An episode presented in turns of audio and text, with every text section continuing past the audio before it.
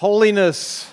Hopefully, you, after these last 10 or 11 chapters, you said, aha, now I know why he picked holiness for the word for Leviticus. It really is about being holy. Uh, 1145, if you remember chapter 11, verse 45. It's likely to be on the midterm, so you might want to mark it. For I, the Lord, am the one who brought you up from the land of Egypt, that I might be your God.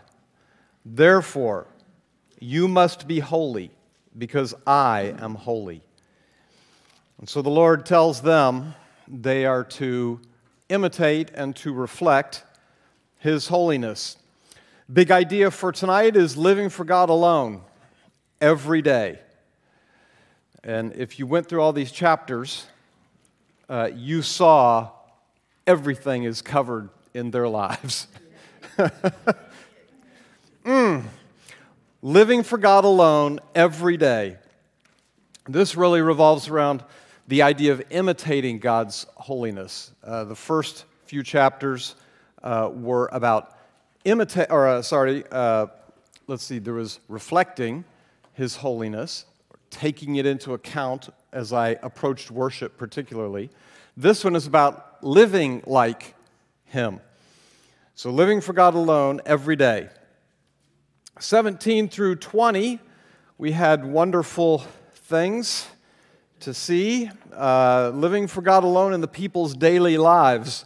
17, 18, 19, and 20 basically dealt with uh, their daily life and he covered things like what they ate.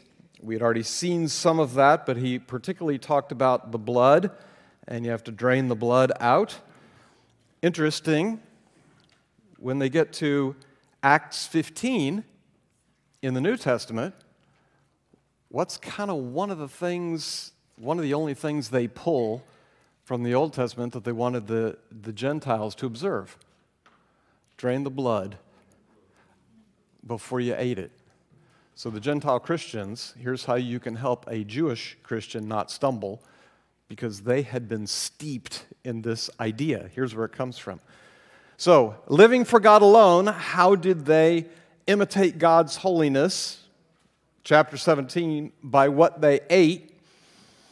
They uh, needed to have a reverence for God's place, God's price, remember, because the animals were for sacrifice, and God's plan. This was God's plan, a good plan for their lives. He wanted them to again enjoy His choices for them rather than their choices for themselves. He went on then into chapter 18 and talked about how the people were to live by their sexual purity, and he talked primarily about protecting the sacredness of marriage and family. And so, chapter 18 he had a lot of words about that, which we're not going to read. Chapter 19 by loving their neighbors as themselves. And so he talked about uh, this was really toward the community and the ways they were supposed to interact with one another. You saw kind of a little bit of repetition of the Ten Commandments there, partway through chapter 19. Um, and then he, he had some more words about how they were to live and plant and not plant and don't eat meat and don't practice fortune telling or witchcraft or don't trim off the hair on your temples or trim your beards. Uh oh, big trouble. Do not cut your bodies, et cetera et etc., etc., etc. He's got a lot of. Uh, a lot of words here about how to treat people using honesty, justice, non exploitation, and being generous to your neighbor. And then, chapter 20, having a zero tolerance for evil, meaning purge the evil from among them. And he talks about uh, some capital offenses and what they are to do in those various situations. Um, and he wants them to um, to use capital punishment to take care of this. Uh, so they do that.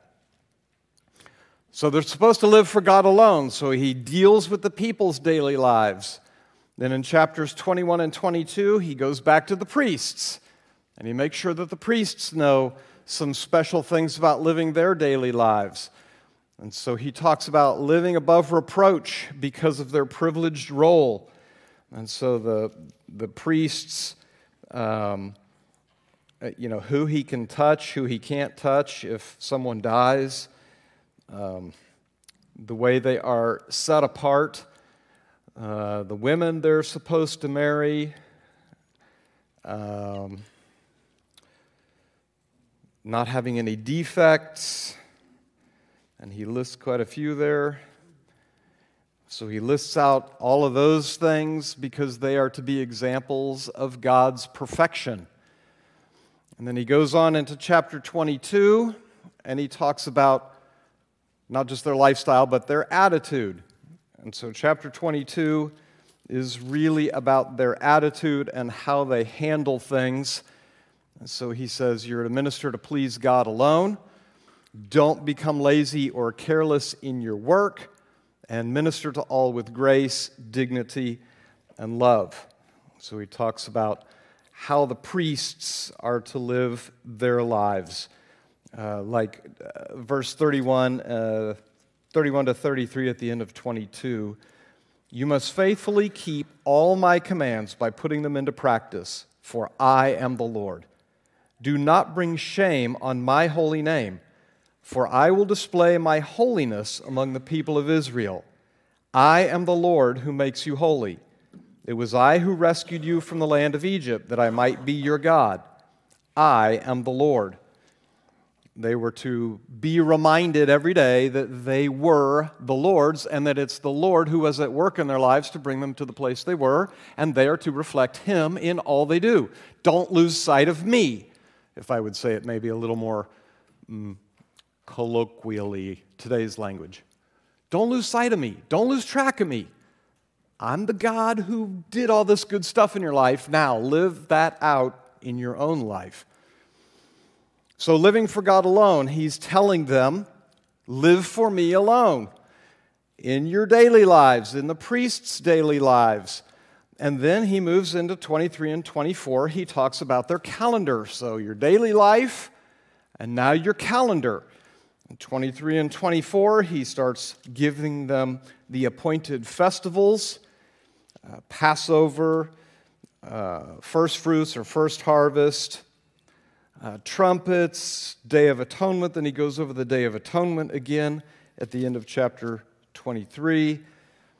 Uh, let's see, he talks about the Festival of Shelters. And then, chapter 24, he talks about uh, keeping the lamps burning, the, keep the 12 loaves of bread fresh. And then there's this example of just punishment. So, the, the capital offense from a couple chapters ago, now we get an illustration of them putting that into practice. And so this um, young man uh, who uh, seemed to have cursed, cursed the name of the Lord, uh, and it was overheard, was stoned to death. And they took him outside the camp and stoned him to death in verse 23. The Israelites did just as the Lord had commanded Moses.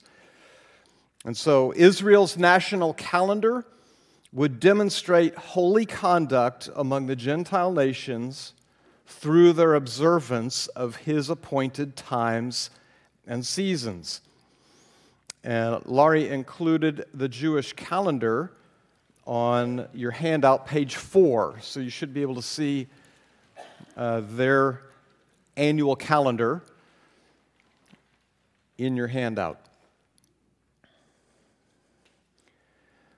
Point of chapter 23 and 24 how Israel spent her time was a witness to and reflection of her God. How she spent her time was a witness to and reflection of her God. So he's telling the people, live for me alone in your daily lives, in the priest's daily lives, throughout the calendar, and while you're in the land. So that's 25, 26, and 27. He talks to him about the Sabbath year. And the Sabbath year was every seventh year. Every seventh year. And what were they supposed to do? Let the land lie fallow.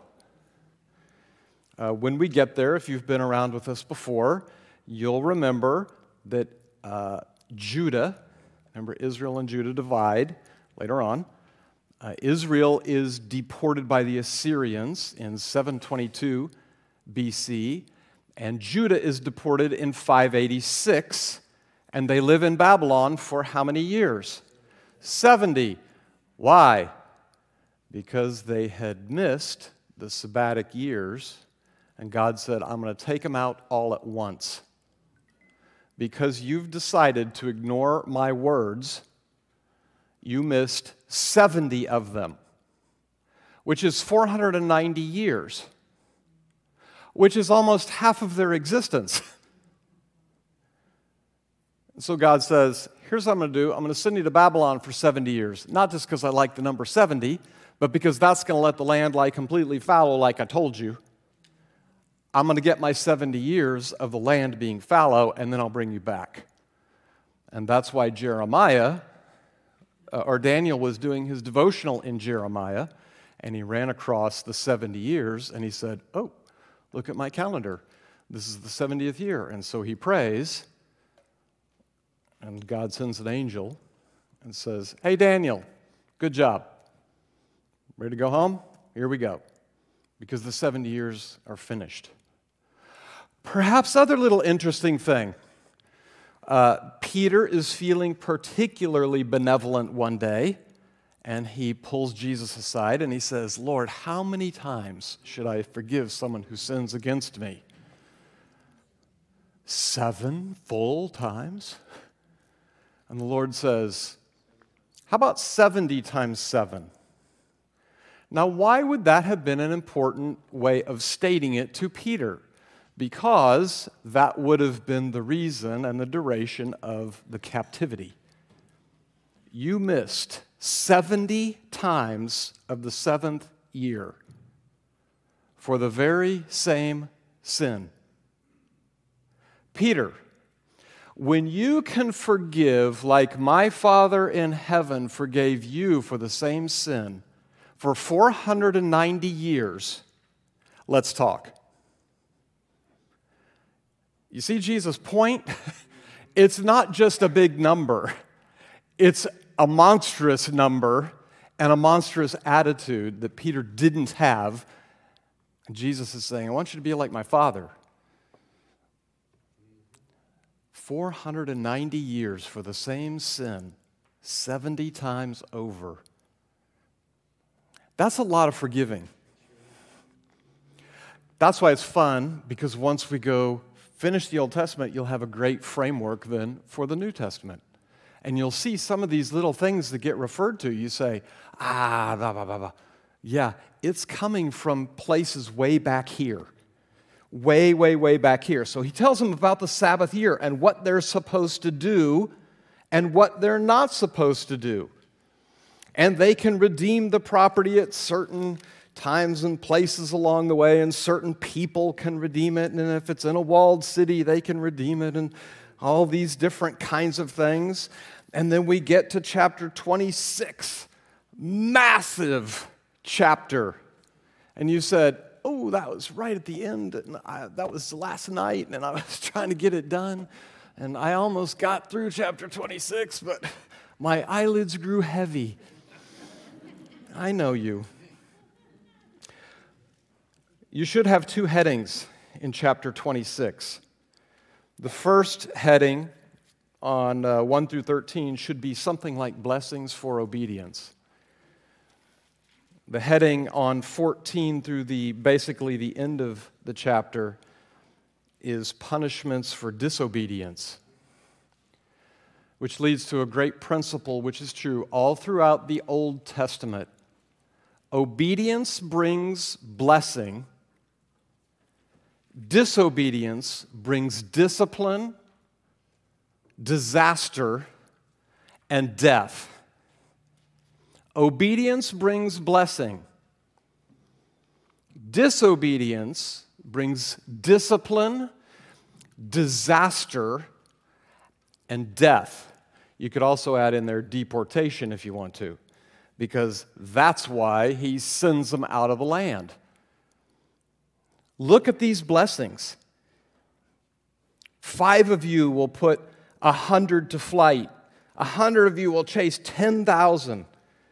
And then he flips it around. He says, You know what? But if you don't follow these things, I'm coming after you.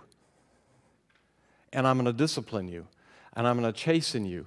And I'm going to teach you. Chapter 26 is a massive, massive chapter. It absolutely will be on the midterm. Chapter 26, because of the principle it contains for the entire Old Testament. We've talked about this before, but I want to take this opportunity, to reiterate it. Ephesians 1 3. You've been blessed in the spiritual, in the heavenly realms with every spiritual blessing in Christ Jesus. How many blessings? Every. Are they available to you right now? Yes. In the New Testament, it's flipped on its head. In the Old Testament, obedience brings blessing. In the New Testament, you've been blessed, therefore obey. You say, well, whew, what does the Lord have that I need? You tell me. How about fruit of the Spirit? How about hmm, love, joy, peace? What's that next one? Hmm. The Lord has patience. And he says, This is one of my treasures.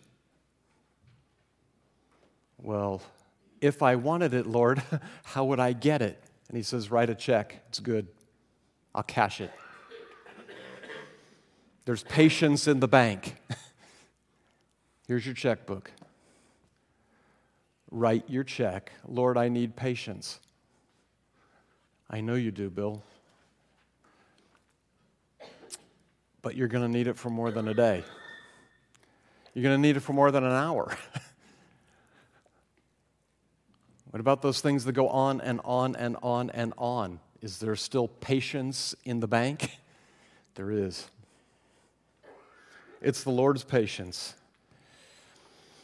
Massive chapter. Obedience brings blessing, disobedience brings discipline, disaster and death and even deportation, finally. And so he talks to him about, uh, oops, what's going on here? Obeying God, God blesses the obedient, He disciplines the disobedient, and then He encourages them in chapter 27 to keep their commitments to Him. Remember, there's a, a, couple of parts in here that are part of the Suzerain Vassal Treaty. Remember we talked about that?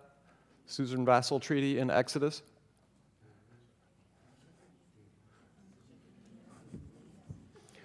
You're not allowed to forget anything if you're going to go through this class, and especially if you've been through it more than once. Because the next assignment, if you've been through twice, if this is the second time through, you have to spell Suzerain Vassal Treaty. and if you've been through it three times, you're going to have to tell me the parts to the Suzerain Vassal Treaty. The Suzerain Vassal Treaty gave certain stipulations as well as certain promises. And this was the suzerain. Yahweh is the suzerain, He's the all powerful king and he has vassals, he has servants. So this is the suzerain vassal treaty. And he said, These are my, this is my covenant. You do this, I'll do this. You don't do this, I'm going to do this. This is how a king treated servants in that day. And this is still a very gracious rendition of the Suzerain Vassal Treaty. Okay, so he tells them in chapter 27, wrapping this whole thing up, he tells them, Keep your commitments to me. Because that's ultimately what they needed to do to fulfill the Suzerain Vassal Treaty. So, living for God alone, this is what he was calling them to do. So, he goes over one more time your daily life. He goes over the priest's daily life. He goes over their calendar. He tells them about what's going to be important to stay in the land. Key among that is obedience brings blessing, and disobedience brings discipline, disaster, and death, and it will bring you deportation if you provoke me because of your disobedience. Thus, every facet of the Israelites' lives was to imitate and reflect God's holiness, first before God, then before others. Whew. Holiness in Leviticus First, there's honoring God's holiness in public worship. That took 16 chapters for him to share. How do you honor God's holiness in public worship? He said, I have standards for sacrifices, standards for the priests, and standards for your cleanness and ability to approach me. Then he says, I want you to imitate my holiness in your private walk. And he says, I have standards for the people, standards for the priests, standards for your calendar, and standards for you to stay in the land. All very, very clear, right? Right. We should have no problem through the rest of the Old Testament watching the Israelites walk this out because it's so clear. If you've never gotten to look into Leviticus before, it it's not only a fascinating book, but a great book with lots of applications for us today. How do we live for God alone every day? Imitating God's holiness. First, He's honoring.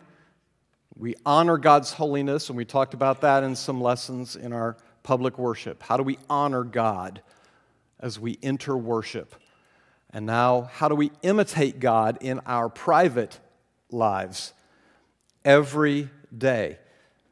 You saw every day in here, right? 17 through 27. Every day, every day, every day. So, he wanted them to live out what they had become. A reminder because of Jesus, it's okay to say hallelujah here. Our performance is no longer the means or measure of our status before God. Whose performance is Jesus. What about the time you don't perform? Oh, shoot. Don't get out of jail this time. Go back to go. Sorry, you got so far that time, but you got to start over. I guarantee you, every single one of you thinks that from time to time. It's not true. God has been satisfied in full with Jesus' payment. If you write down nothing else, write down Jesus in full. In full. There is not one penny left to pay God. Not one. You've been saved by grace, and this not from yourselves. It's a gift of God, so that no one can boast. Do you get any credit for heaven? No.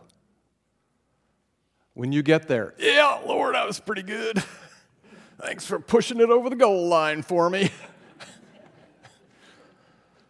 He's, he's going to say to me, you know, Bill, why should I let you in?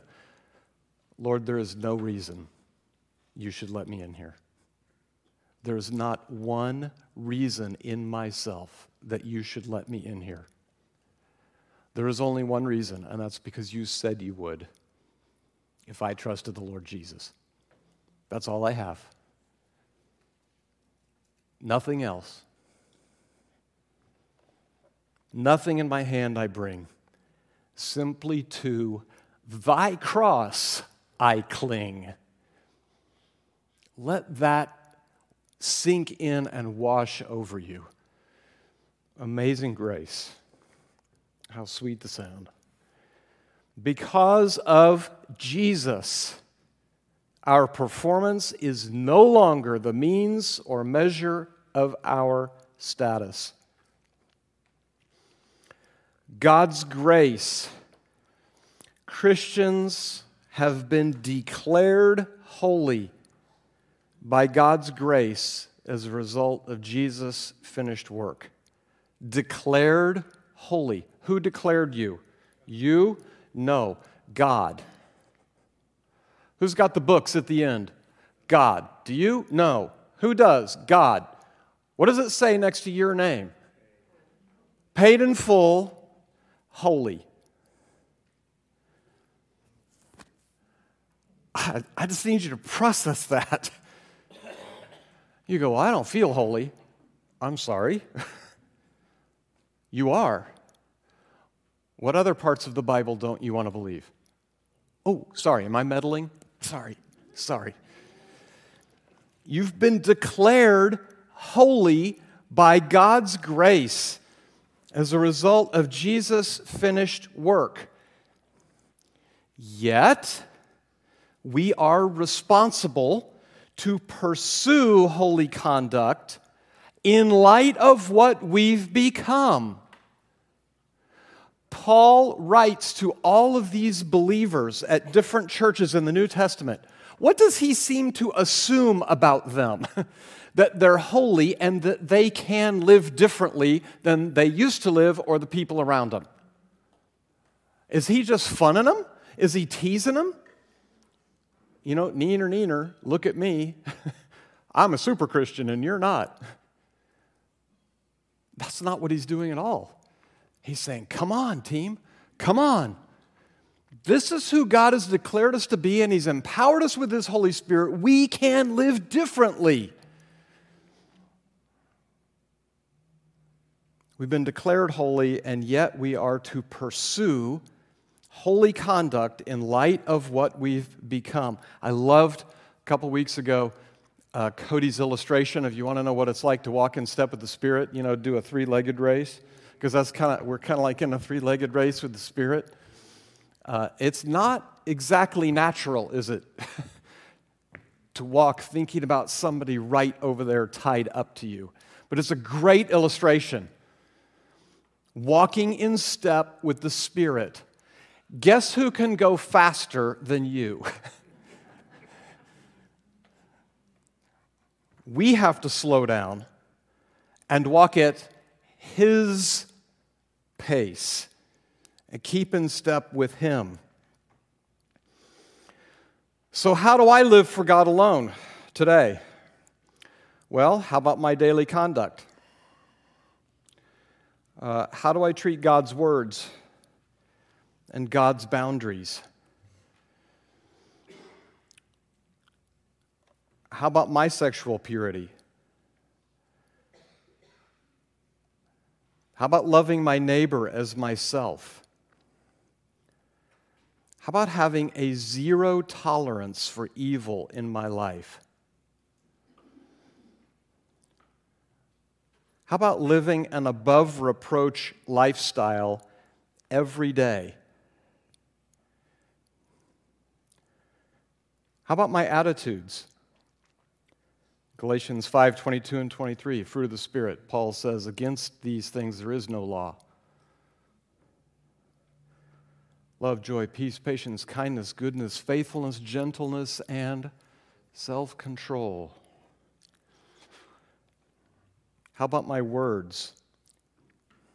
James reminds me of my words. Jesus tells me that I will give account for every idle word I've spoken. That's going to take a while.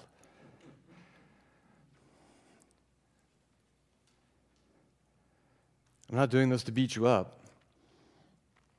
I'm just doing it to remind you. Sometimes we think we're a lot closer to the finish line than we might be. How about my calendar? How I spend my time ought to be a witness to and reflection of my relationship with God. Do your neighbors know what you do Sunday mornings? Or do they ever see you leave? I don't know. I'm just asking you the question. What seasons of my day or year am I setting aside to be especially attentive to God? I know people who take little uh, retreats uh, some will take it for an afternoon, some will take it for a day, some a weekend. Uh, some, when they have the margin in their life, they can do it for a week.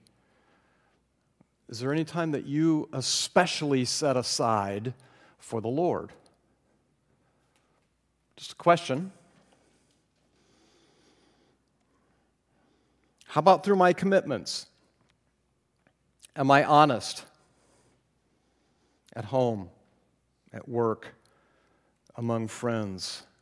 Do I just generally keep my word and my commitments? Is my yes, yes, or is my no, no? And I'm as much of a people pleaser as any of you. You go, oh, I'm not a people pleaser. Mm. I'm going to say wrong. Somebody asks you to do something, wow, yeah, I, let me check my calendar. Just say, I'm sorry, I'm not going to be able to make that. Thank you so much for asking. Or, I'd love to. Thank you. Now, I know sometimes you need to check your calendar because you don't know what your wife has put on your calendar. I got it. But sometimes we just do that because we don't want to give an answer. Sometimes we just need to give an answer, a loving answer. It's okay. I've been told no a lot. I'm, I'm still pretty intact. I keep my word and my commitments. I had a thing I was going to read to you. It's really good, but I'm not going to read it to you. I know, I know. That's, that's a tease. Uh, I'll get Laurie to send it out to you. It's, I love Charles Spurgeon and he wrote a thing about um, ascending the mountain. And he, it's kind of a comparison between the author of Hebrews says that uh, in the Old Testament, I could only come close to the mountain, I couldn't even come up the mountain. But in the New Testament, with the New Jerusalem on the top of the other mountain, I can come up as far as I want because that's where God is. In the Old Testament, I'm told how far I can come. In the New Testament, there are no boundaries. I can go. So I ask myself the question so why don't I go? Why aren't I making a beeline for the top every day? So sometimes I thought, well, maybe some of it's ignorance, maybe some of it is distractions. Uh, but at the end of the day, uh, it turns out it's love. The reason I don't is because Jesus is not my greatest love. Because if he was, then I would be walking up the mountain every day. Sorry. Do you know what eternal life is? John 17, 3. And this is eternal life, says Jesus, to know the one true God and Jesus Christ, whom he sent. That is eternal life. That's why we have it now, because I can know the one true God. I can't know him perfectly. I will one day. And how long will that take? All eternity to know him. That is eternal life. Do I enjoy eternal life today? to know the one true God and Jesus Christ, whom He sent? Do I love Him with all of my heart, soul, mind, and strength, and then love my neighbor as myself? No, I don't. Why? Because my problem is love. I keep getting in the way. Truth be told, I love myself more than anything else. Sorry, I'm meddling again, aren't I?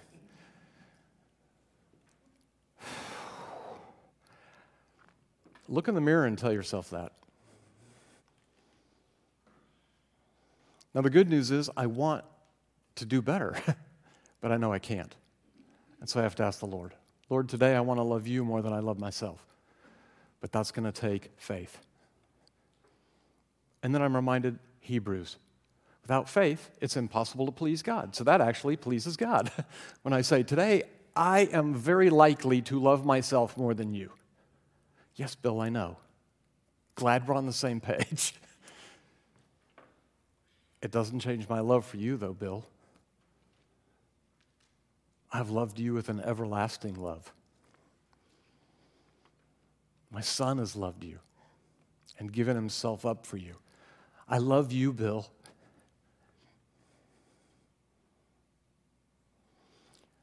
Most of us suffer from a love problem. But just in case yours is not mine, that yours is distractions or something else, uh, I'm going to recommend this book to you if you've been with us before. This is the, my favorite book to hate. this is by Jerry Bridges. You will get a copy of this.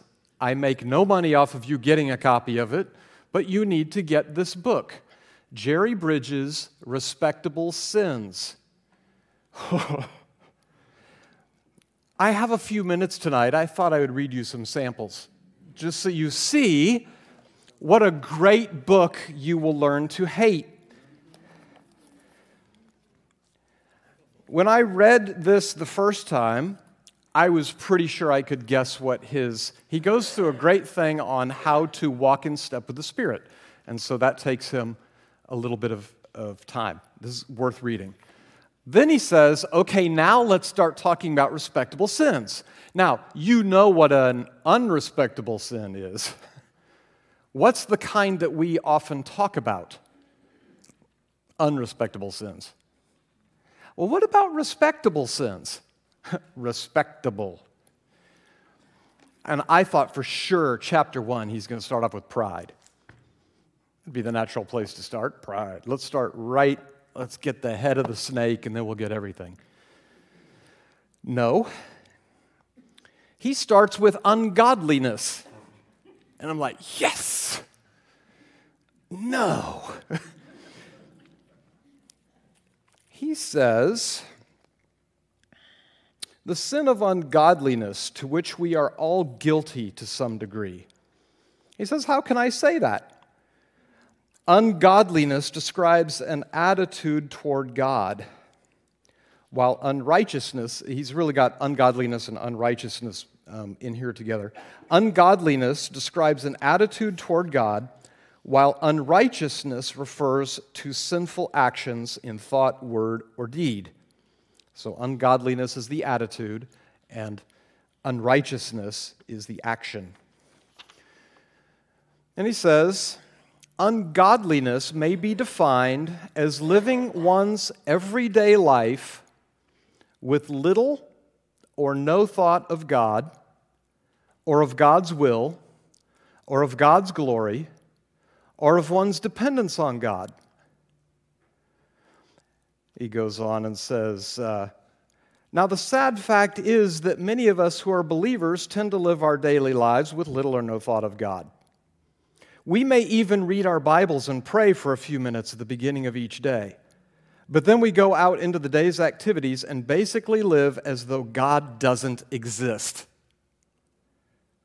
We seldom think of our dependence on God or our responsibility to Him. We might go for hours with no thought of God at all. In that sense, we are hardly different from our nice, decent, but unbelieving neighbor. God is not at all in his thoughts, and is seldom in ours.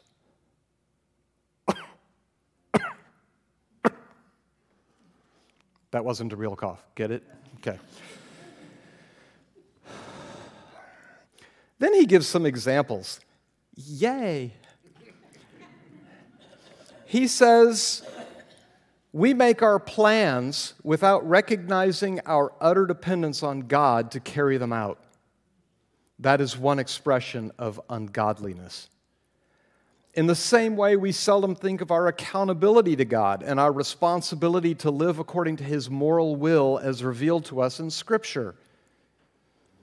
We seldom think about the will of God, and for the most part are content to avoid obvious sins.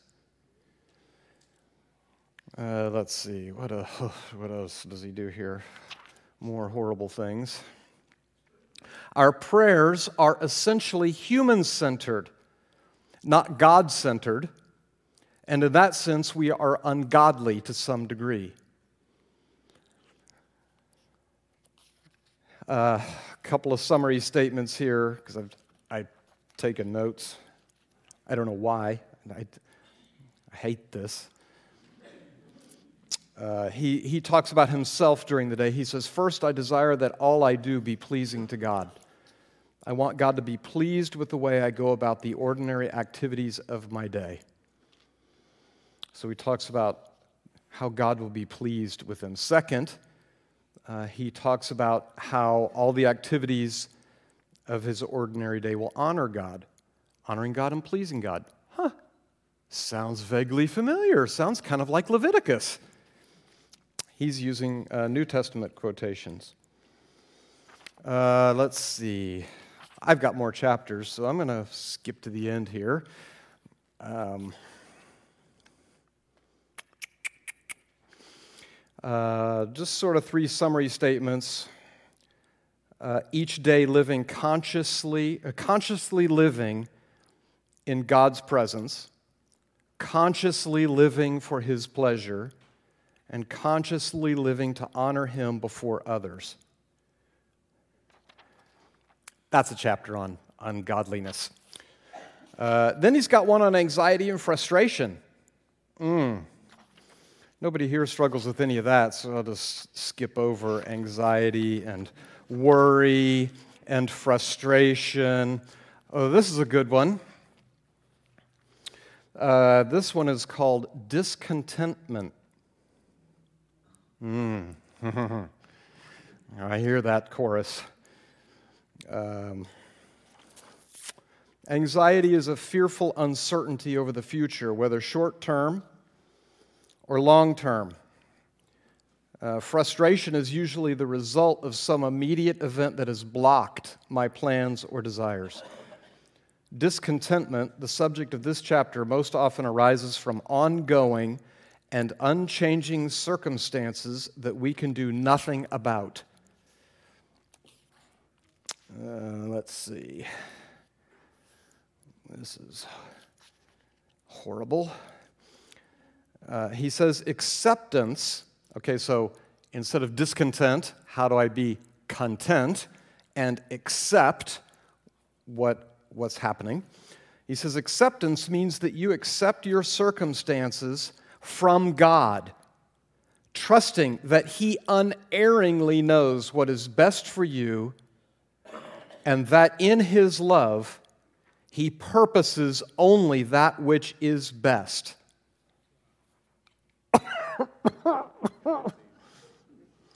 you are where you are because this is exactly where God wants you. Can I explain it? I cannot. Do I wish it were different for you?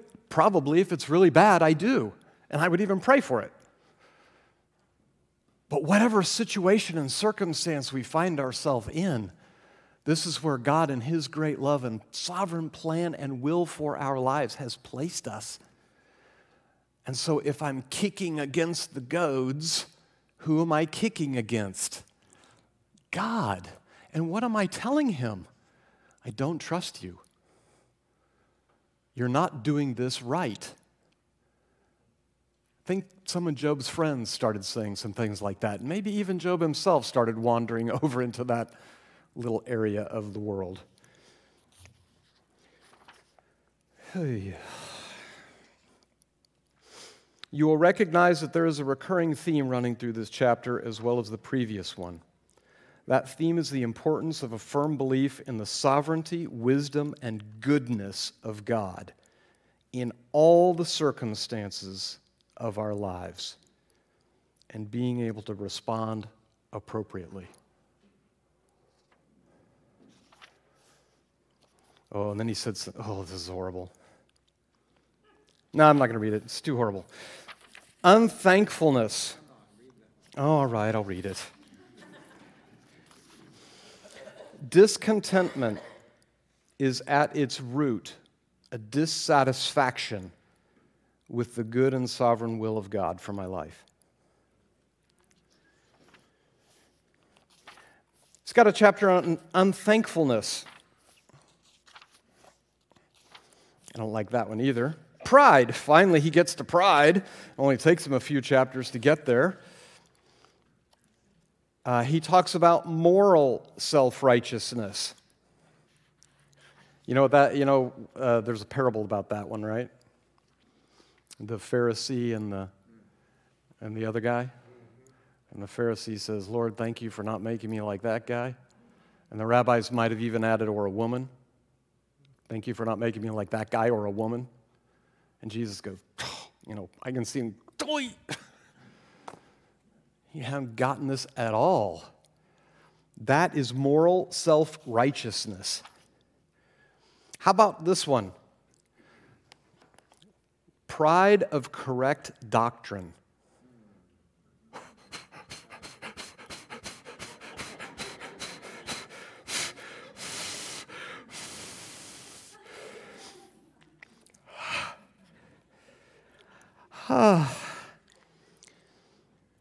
Closely akin to moral pride is doctrinal pride. The assumption that whatever my doctrinal beliefs are, they are correct, and anyone who holds another belief is theologically inferior.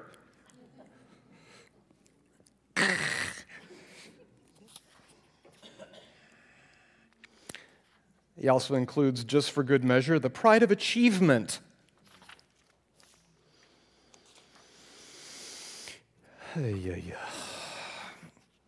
And he ends that, this particular chapter on an independent spirit. This spirit expresses itself primarily in two areas a resistance to authority, especially spiritual authority, and an unteachable attitude.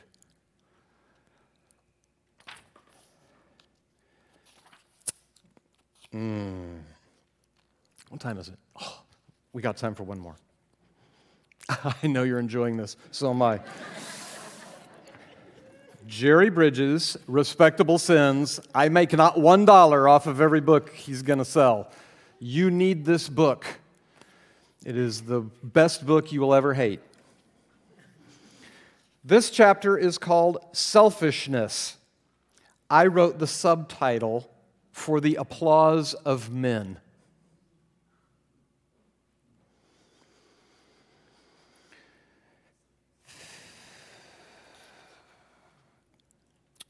We can be very learned in our theology or very upright in our morality and yet fail to display the gracious qualities of Christian character that Paul called the fruit of the Spirit. May God help us to deal with our own blind spots, including selfishness, as they occur in us. I don't know how much you know about blind spots. I hope a lot. You learn about blind spots by being in community with great folks who love you and are walking with you for your good and for your edification, not to tear you down. So I was, um, I told you this story before, but I only have like three stories, so I have to keep recirculating them. So I was in Dallas, and I, um, I was in seminary, and I had been asked to teach an adult ed class, and I taught the class, and I had, or I was going to teach the class. And there was a fellow of mine, remember I told you this about this fellow, who went to um, um, Larry Crabb's counseling thing in Colorado. Remember, I told you this. Gosh, that's what Laurie says too. She says, No, you think you tell me something, but you don't really tell me. It's a great story. Okay, don't write this down because you'll hear it again. Okay, so this fella uh, was going to go to Larry Crabb. Larry Crabb um, is still, but was a marvelous uh, Christian discipleship counselor person, very insightful. And this guy, also very insightful, was going to go off to Larry Crabb's school to learn how to um, do counseling as discipleship, basically. So I asked him if he would come and critique my message. Fool. So I, I taught the message and I asked him afterward. Uh, I said, you know, how, how'd you think I did? And, you know, what would, what would you share with me for my improvement? And he said, um, he said, well, I'm telling you, that was a good lesson. Uh, you taught it well. I understood it. It was clear. It was relevant. You had applications in it. It, it was good. You know, I, thank you for inviting me. I, I really was edified by going and listening to you teach. And I said, oh, you know, thanks. It wasn't that good. And he says, no, no, no. It was, it was good. No, it's all right. It's all right. Well, they invited me back the next week, so I went back the next week, and I said, you know, would you mind coming back? Because surely you'll see something the second week, you know. So he said, oh man, I'd be happy to. So he comes, I teach again, I ask him same question at the end of the time, and he says again, um, he said, good message. Uh, I really was edified. Um, you know, thank you for inviting me. And I said, no, it wasn't really that good. And he said, Yeah, I'm not going down that road with you again. I said, I'm sorry. And he said, I thought it was curious last week after I'd given you a compliment that you milked another one out of me. Not going there with you this week. I gave you a compliment. And your proper response should be thank you, and then shut your mouth. You don't need a second compliment. And he turned around and walked away. a friend, a good friend, a blind spot, didn't even know I had it or did it, but he saw it just in one time of being with me. That's how obvious it was. Fantastic insight. So true. I've tried to put that into practice. Uh, if somebody says something to me now, I just say thank you. And I don't say any more. Because if I do, the next thing will be, oh, yeah, it wasn't really that good. Because I'm trying to milk another one out of you. It just comes out of me. I can't stop it. Go ahead, laugh. we all have blind spots. Who do you have in your life? We talked about community last week. Who do you have in your life? Cody talked about it today. Who do you have in your life who loves you and will call you out on your stuff? Because without it, I'm blind. All I know is what I know. All I can see is what I can see, and I can't see everything. In fact, I can't see me as you see me. Oh, that's weird, isn't it? I can't see me as you see me. I got so many blind spots. It's crazy. Some of these have to do with self centeredness on my part and insecurity on my part. But we each have our own blind spots rooted in certain things. I don't know what yours are. I don't even know what all mine are. But I thank the Lord that He knows. And he says, I see it, but I love you anyway. In fact, I've known it all along. And I called you to myself in spite of it. And by the way, Bill, it's even worse than you think.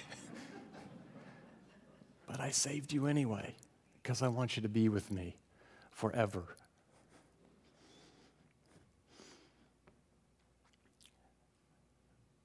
Do you have a problem of love? Distraction? Ignorance? Disobedience? We need to be climbing the mountain. That's where we've been invited to come. And it's only love that's slowing us down or encumbering, not, uh, uh, we're so encumbered with other things. We need to love better, love our Savior better. For next time, new book, Numbers. If you've never read Leviticus, I'm betting dollars to donuts you have never read the book of Numbers. Get ready, there's a lot of words. Don't leave it all to the end. Read one through nine. there's a lot of words in Numbers. Yeah, gotcha. Good. Good one. Remember, I'm the comedian here? Thanks. Let me pray for us. Father, thank you for your great, amazing, unfathomable. I can't even plumb the depths of it with my imagination. Uh, your love for us. You are amazing. Great is the Lord and worthy of praise. His greatness no one can fathom. Thank you for loving us, for reminding of us of that tonight, Lord. We want to love you most with all of our heart and soul and mind and strength. Would your Spirit continue to work in us according to your good pleasure? That we would love you more this week than we have this past week. You know where each of us is right now. Would you help us each, through the power of your Spirit, to take one step toward loving you more? We love you, and we pray for your blessing on us this week. In Jesus' name, amen.